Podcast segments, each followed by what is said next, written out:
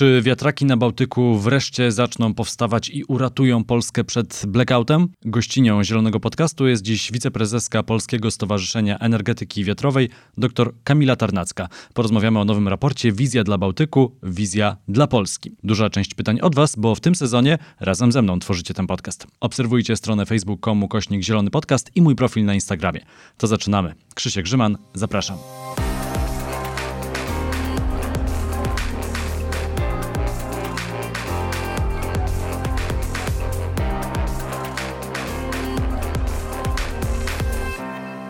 Gościnią Zielonego Podcastu jest dr Kamila Tarnacka, wiceprezeska Polskiego Stowarzyszenia Energetyki Wiatrowej. Dzień dobry. Dzień dobry. I takie mocne pytanie na początek. Czy farmy wiatrowe na Bałtyku uratują polską energetykę? To jest e, dobre pytanie. My wierzymy, że tak, że e, rozwój morskiej energetyki wiatrowej to szansa na transformację energetyczną Polski i to szansa na to, abyśmy mogli wywiązać się z założeń Zielonego Ładu.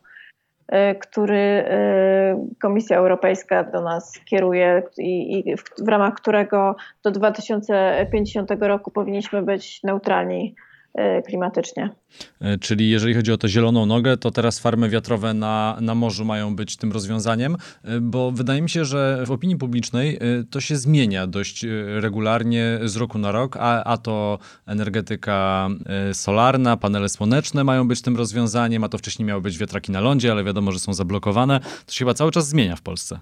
Znaczy, ja uważam, że to się nie zmienia, tylko y, może retoryka się trochę zmienia wokół tych tematów, bo y, myślę, że tu cały czas dosyć y, konsekwentnie te wszystkie gałęzie się rozwijają i one ze sobą na pewno będą współistnieć, bo my nie zakładamy, że to będzie jedyne źródło, ta morska energetyka wiatrowa, które będzie zapewniać nam zieloną energię ale y, rzeczywiście, jeżeli chodzi o wydajność y, morskich farm wiatrowych, no to jest ona zdecydowanie najwyższa spośród OZE. No możemy jeszcze tutaj y, mówić o, oczywiście potencjalnie o rozwoju atomowej energetyki, ale to wydaje mi się no, tak mało konkretne na ten moment, że myślę, że, że tu możemy się mm, rzeczywiście opierać na tym, co E, co my widzimy jako, jako realne. A realne widzimy rozwój e, wiatru na lądzie, rozwój wiatru na morzu i oczywiście fotowoltaiki też. I, i to są takie e, filary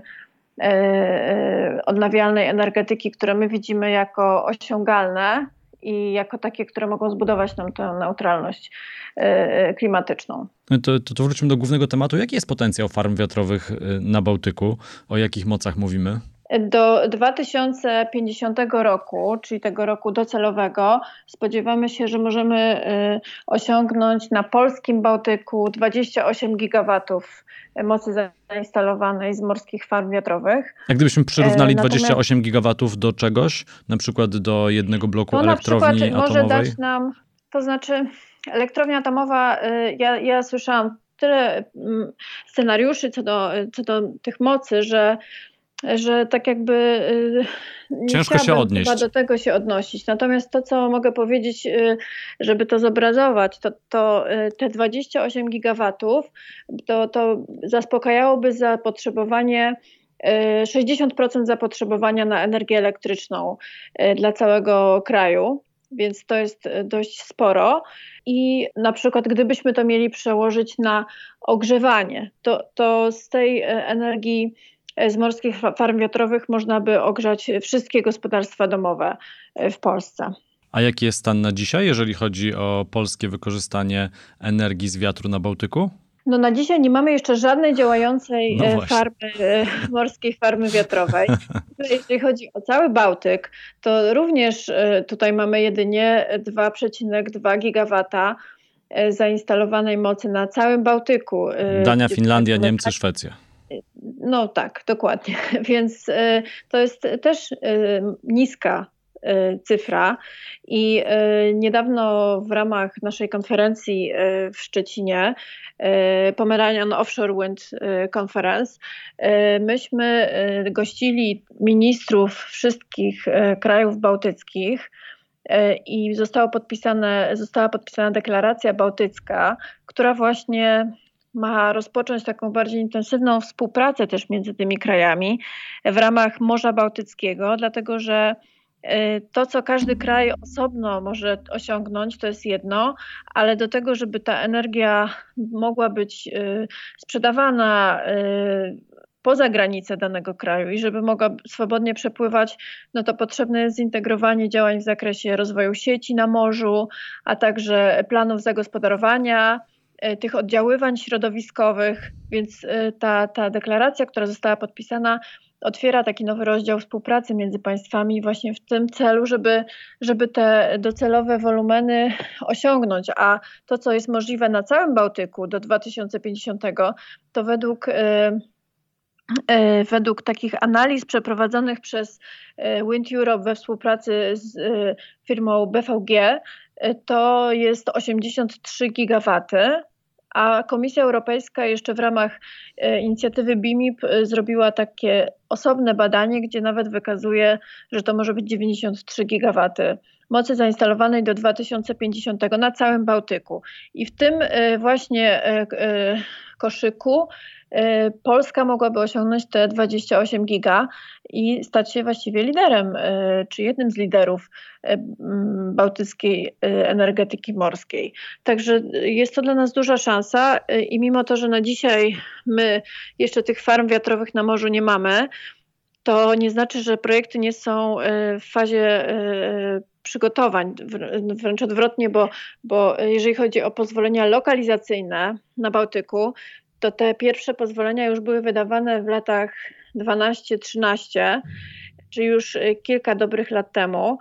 I od tej pory część tych projektów była już dewelopowana, ale no, jeżeli chodzi o, o takie bardziej wstępne stadia, czyli stadia badania, prowadzenia określonych badań, y, dna badań środowiskowych, przygotowywania inwestycji, Natomiast cały czas brakowało ram prawnych, które by pozwoliły na budowę e, tych farm. I, teraz dopiero w tym roku spodziewamy się, że do końca e, roku zostanie już uchwalona ustawa dedykowana morskiej energetyce wiatrowej, która ustanawia system wsparcia. E, ten system wsparcia ma umożliwić zrealizowanie tych inwestycji, bo, bo one są na etapie takim, że nadal w tej pierwszej fazie rozwoju będą potrzebowały wsparcia, tak jak inne technologie odnawialne, czyli wiatr na lądzie, który na początku też potrzebował wsparcia, teraz już praktycznie y, tego wsparcia nie potrzebuje albo potrzebuje w niewielkim zakresie. Y, I tak jak PV, która też cały czas y, jest dotowana ze środków publicznych i to jest potrzebne, żeby ten, e, tę, tę gałąź rozruszać, rozkręcić. Więc ta ustawa ustanowi nam takie ramy. Zostanie ona uchwalona, tak jak mówiłam, jeszcze w tym roku, bo już teraz została ona akceptowana na, przez Komitet Stały Rady Ministrów i będzie kierowana niedługo do Sejmu. No i jeżeli ona zostanie uchwalona, to właściwie powinniśmy w szybkim czasie obserwować Y, rozwój i budowę tych pierwszych projektów, które już te pozwolenia lokalizacyjne otrzymały no już powiedzmy prawie 10 lat temu. I, y, i pierwsza energia, jak wszystko pójdzie zgodnie z planami, y, powinna popłynąć już w 2025 roku. PVK, czyli tak. fotowoltaika, tylko dopowiem. To jeszcze dopytując, skoro będą ramy prawne, a jak jest zainteresowaniem e, inwestorów i kim są ci inwestorzy? To są spółki Skarbu Państwa, to są fundusze inwestycyjne. Kto się interesuje wiatrakami na morzu w Polsce? Wiatrakami na morzu interesują się oczywiście i spółki Skarbu Państwa, jeżeli chodzi o tę stronę inwestorską. To to są zarówno spółki Skarbu Państwa, jak i spółki prywatne. Jeżeli chodzi o te pierwsze projekty, które powstaną, to te projekty będą należały do spółki Polenergia i ona tutaj dobrała sobie partnera. Y, to będzie taki y, w JV y, z firmą Equinor. JV, czyli joint venture. Tak. Mamy drugą, no jeszcze nie parę, ale drugi projekt, taki najbardziej zaawansowany, to jest projekt PGE. I PGE tutaj to jest jako spółka państwowa też dobiera sobie partnera y, i toczą się negocjacje już dosyć zaawansowane y, z duńską firmą Orsted i mamy nadzieję, że, że niedługo one zostaną sfinalizowane i też zobaczymy już tutaj kolejne mm, JV, bo jeszcze tak dopowiem, że tworzenie tych JV ma duży sens, dlatego że nasze polskie spółki te, i te Skarbu Państwa, ale i te prywatne nie mają doświadczenia w realizacji morskich farm wiatrowych. I one dobierają sobie takich partnerów, którzy te, to doświadczenie mają yy, i którzy yy, no, wnosząc ten know-how yy, z jednej strony inwestują w, w celu oczywiście pewnych osiągnięcia pewnych korzyści długoterminowych, ale jednak z drugiej strony y, y, pozwalają się tym naszym firmom mm, też uczyć i wydaje się to bardziej efektywne niż gdybyśmy, gdyby te firmy miały zatrudniać specjalistów, ściągać specjalistów z zagranicy, którzy by im te, mm, te projekty pomagali wdrażać, dlatego że JV powoduje to, że obie te firmy mają żywotny interes w tym, żeby projekt się udał, był najtańszy, najbardziej efektywny i, i dlatego taka formuła została przyjęta. Inną jeszcze spółką, która jest też w tej grupie zaawansowanych projektów to jest y, y, Baltic Power, spółka Orlenu. I ona też prowadzi postępowanie na wybór partnera do realizacji, i też takiego partnera oczywiście szuka, który ma doświadczenie w realizacji morskich farm wiatrowych. No i mamy jeszcze y, y, firmę RWE, y, która to firma RWE sama już realizowała sama realizowała już projekty w innych krajach i, i, firma RWE ma też taki tutaj na razie ma stosunkowo najmniejszy projekt z tych wszystkich, które teraz mamy tutaj na, na agendzie, ale też będą realizowali ten projekt w tym pierwszym rzucie, w tej pierwszej fazie. Także y, to jest, y, y, to, to jest nasza grupa podmiotów. I jeszcze jeden inwestor, o którym nie wspomniałam, to jest firma EDPR, która to jest firma hiszpańska, też duży deweloper wiatrowy, który też tutaj już od dawna istnieje w polskim, na polskim rynku onshore, a również jest zaangażowany w projekt Mm, offshore'owy. I te pięć, to, to jest pięć projektów, pięć projektów, które y, my mamy w tej chwili takich naj, najbardziej, y, y, które najbardziej są zaawansowane i które najszybciej się będą rozwijały. E, w Polsce. Ciekawe jest zagadnienie kosztów energii z wiatru. E, szukałem sobie ostatnio takich danych. One są dość zróżnicowane, bo zależy skąd się weźmie e, liczby, ale zaskoczyło mnie, że nawet tak wielkoskalowa inwestycja, a to jednak jest ogromna inwestycja, jest aż tak droga w przeliczeniu na megawat. Tak, to znaczy my tutaj obserwujemy taką prawidłowość, że te projekty, one wszystkie technologie, zarówno wiatr, jak i właśnie fotowoltaika, jak i wiatr na lądzie, na morzu, one na początku są drogie, potem e, bardzo szybko tanieją. To jest związane e, z tym, że, że bardzo szybko te technologie się rozwijają i, e, i tanieje koszt wytwarzania energii elektrycznej, ale żeby tak zobrazować na przykład ten, na przykładzie morskiej energetyki wiatrowej, no to od 2011 roku do 2017 spadek ceny e, energii, kosztu wytworzenia energii elektrycznej e, z morskich farm wiatrowych e, wyniósł 63%.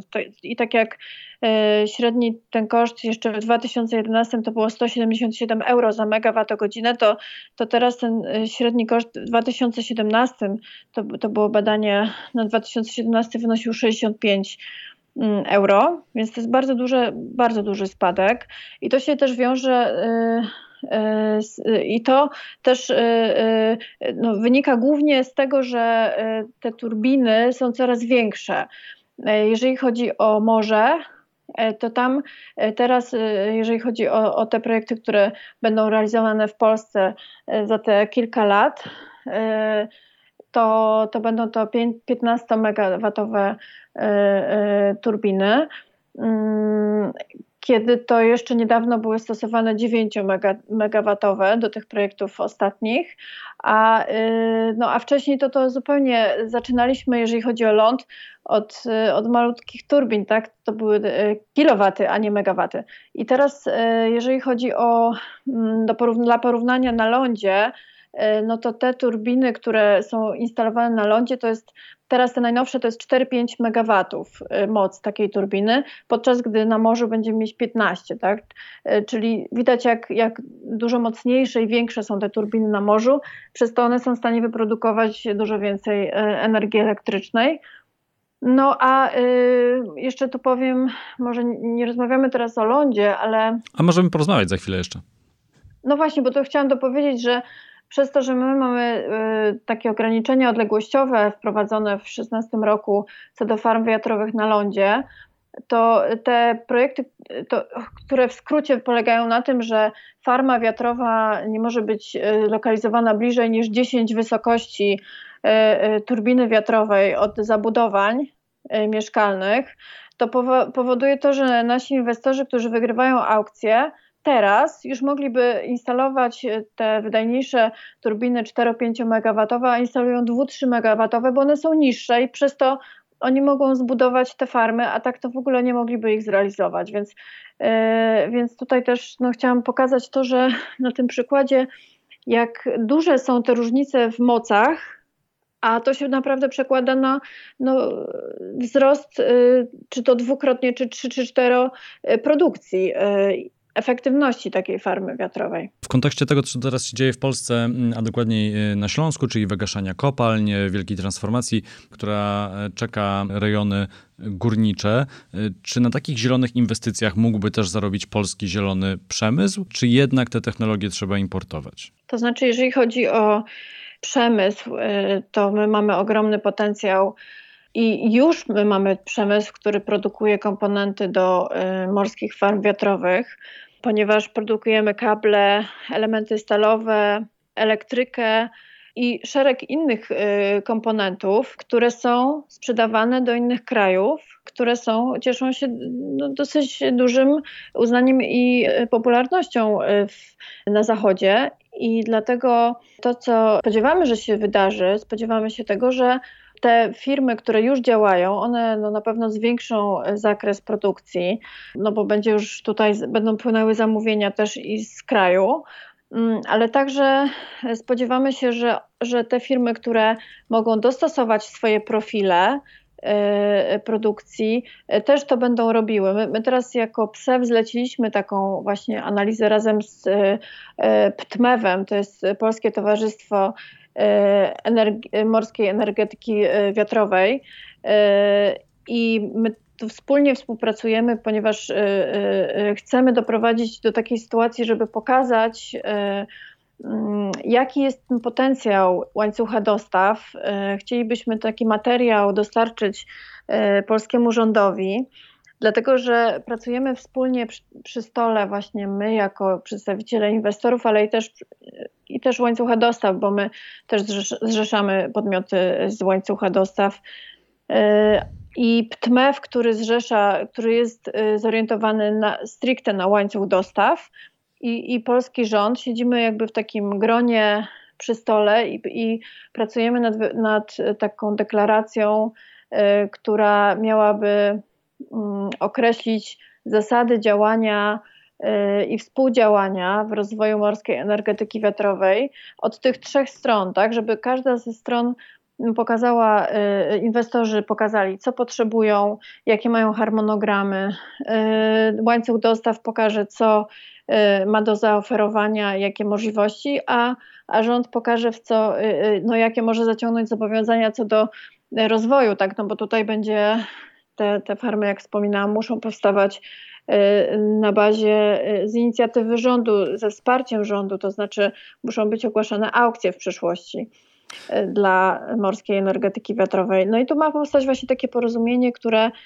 które określi też ten potencjał dla łańcucha dostaw. I to, co ja wspominałam, bo jeszcze tu dokończę, bo wspomniałam o tych branżach, ale tu Po pierwsze, to co trzeba przystosować i co, żeby ten łańcuch się rozwijał, to są porty. Bardzo ważne jest to, żeby polskie porty dostosowały swoją infrastrukturę do tego, żeby móc w, w ramach tych portów instalować określone komponenty, żeby te porty mogły przyjmować dostawy statków y, z komponentami. Także tutaj mamy y, takie zadanie, żeby ten łańcuch dostaw się rozwinął w Polsce, to, to wokół tych portów y, musimy też mieć świadomość, że, że on będzie się rozwijał i trzeba te porty przystosować. No ale także stocznie, huty, tutaj ten potencjał jest, y, jest duży. Wiem, że czas rozmowy mamy ograniczony, chciałbym zmieścić y, trochę pytań od y, słuchaczy. To pierwsze pytanie od Maćka, takie mm, bardziej w praktyce, bo słyszeliśmy, jakie są prognozy te najbardziej ambitne. Ile procent docelowo może wynosić udział energii wiatrowej w polskim miksie energetycznym za 10 i za 30 lat? Jeżeli chodzi o, o udział w miksie, to ja powiem może, jakie my mamy scenariusze sporządzone na podstawie naszych, y, no, naszych analiz, to jest tak, że mamy takie porównanie y, z polityką energetyczną państwa, dlatego że nasze te prognozy są nieco bardziej optymistyczne niż, y, niż w PEP-ie. No ale jeżeli chodzi o, o energetykę wiatrową, to idąc po kolei, to w 2020 roku szacujemy, że to będzie około 11%. Y, bo, bo my jeszcze nie mamy takiego, y, y, mimo że, że jesteśmy już w tym 2020, to sprawdzenie tego udziału ostatecznie, tak, jeżeli chodzi o rozliczenie z komisją, to tak naprawdę dokona się dopiero po zakończeniu roku prawie rok po zakończeniu tego 2020 roku, no ale nasz, według naszych y, tutaj szacunków to wyniesie około 11%, 11% ta, y, to, to badanie, ten efekt. Y, jeżeli chodzi o 2030 rok, to z energetyki wiatrowej mielibyśmy i na morzu, i na lądzie, to podaję łącznie, mielibyśmy około 27%. I jeżeli chodzi o rok 2040, to według naszych prognoz mogło to by być około 44%. E, I tutaj e, my się różnimy, bo, bo na przykład według PEP-u no, mamy 17% prognozy, więc to jest znaczna różnica. E, jednak wydaje nam się, że my tu mamy dosyć dobry ogląd na, na, te, na, na ten potencjał energetyki wiatrowej i na morzu, i na lądzie. Jeżeli y, właśnie te ramy prawne i te dokumenty, y, y, takie jak, jak sektor deal i, i, i inne dokumenty rządowe, które potrzebujemy do tego, żeby żeby ten, te, te branże się rozwijały, będą, będą wydawane, te inicjatywy będą podejmowane, to to wszystko może się stać. Tak samo jest z lądem. Teraz spodziewamy się jeszcze też w tym roku, że zostanie ta zasada 10H, czyli ta odległościowa zasada, y, z, zmniejszona, y, złagodzona, w tym sensie, że, y, że w gminach będzie można decydować, gmina będzie mogła sama zdecydować, czy chce mieć te farmy wiatrowe E, u siebie czy nie, nawet jeżeli e, byłyby one bliżej zabudowań. Takie minimum, jakie ma być, to 500 metrów odległości, ale teraz to według tej zasady 10K to jest nawet, no to jest około 2 kilometrów, więc, więc to byłoby zmniejszenie tego wymaganego dystansu, no i oddanie e, decyzyjności gminom. Świetnie. Jeżeli to by się udało, to, to, to wtedy mamy szansę naprawdę na te 44% w 2040.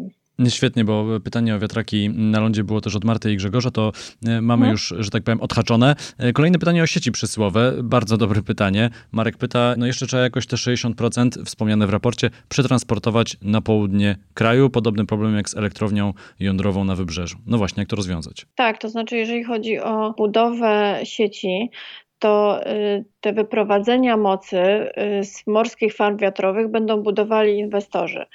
Tutaj y, to, to zgodnie zostało przyjęte przez polskiego operatora sieci i przez inwestorów, że, że to pozostanie po stronie inwestorów z opcją późniejszego odkupu tych fragmentów sieci od, od inwestorów.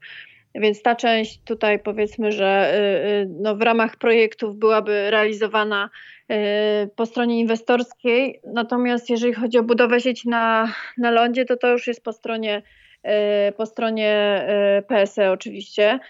No i my tutaj mamy nadzieję, że PSE wywiąże się z umów przyłączeniowych, bo, bo te projekty bo te pierwsze projekty, które, o których wspomniałam wcześniej, one wszystkie mają już zawarte umowy y, o przyłączenie albo będą miały y, bardzo szybko zawarte, y, co spowoduje, że no, no jakby to, to potwierdza deklarację PSE gotowości do przyjęcia tej energii elektrycznej do sieci lądowej. Oczywiście, że są potrzebne inwestycje i, i tutaj PSE niedawno E, opracowało taki plan rozwoju sieci e, i wskazuje, e, że do 2025 roku trzeba będzie zrobić inwestycje o wartości 13 miliardów złotych, więc to są ogromne inwestycje, które trzeba wykonać. No nie ma innej możliwości, żeby ten prąd popłynął.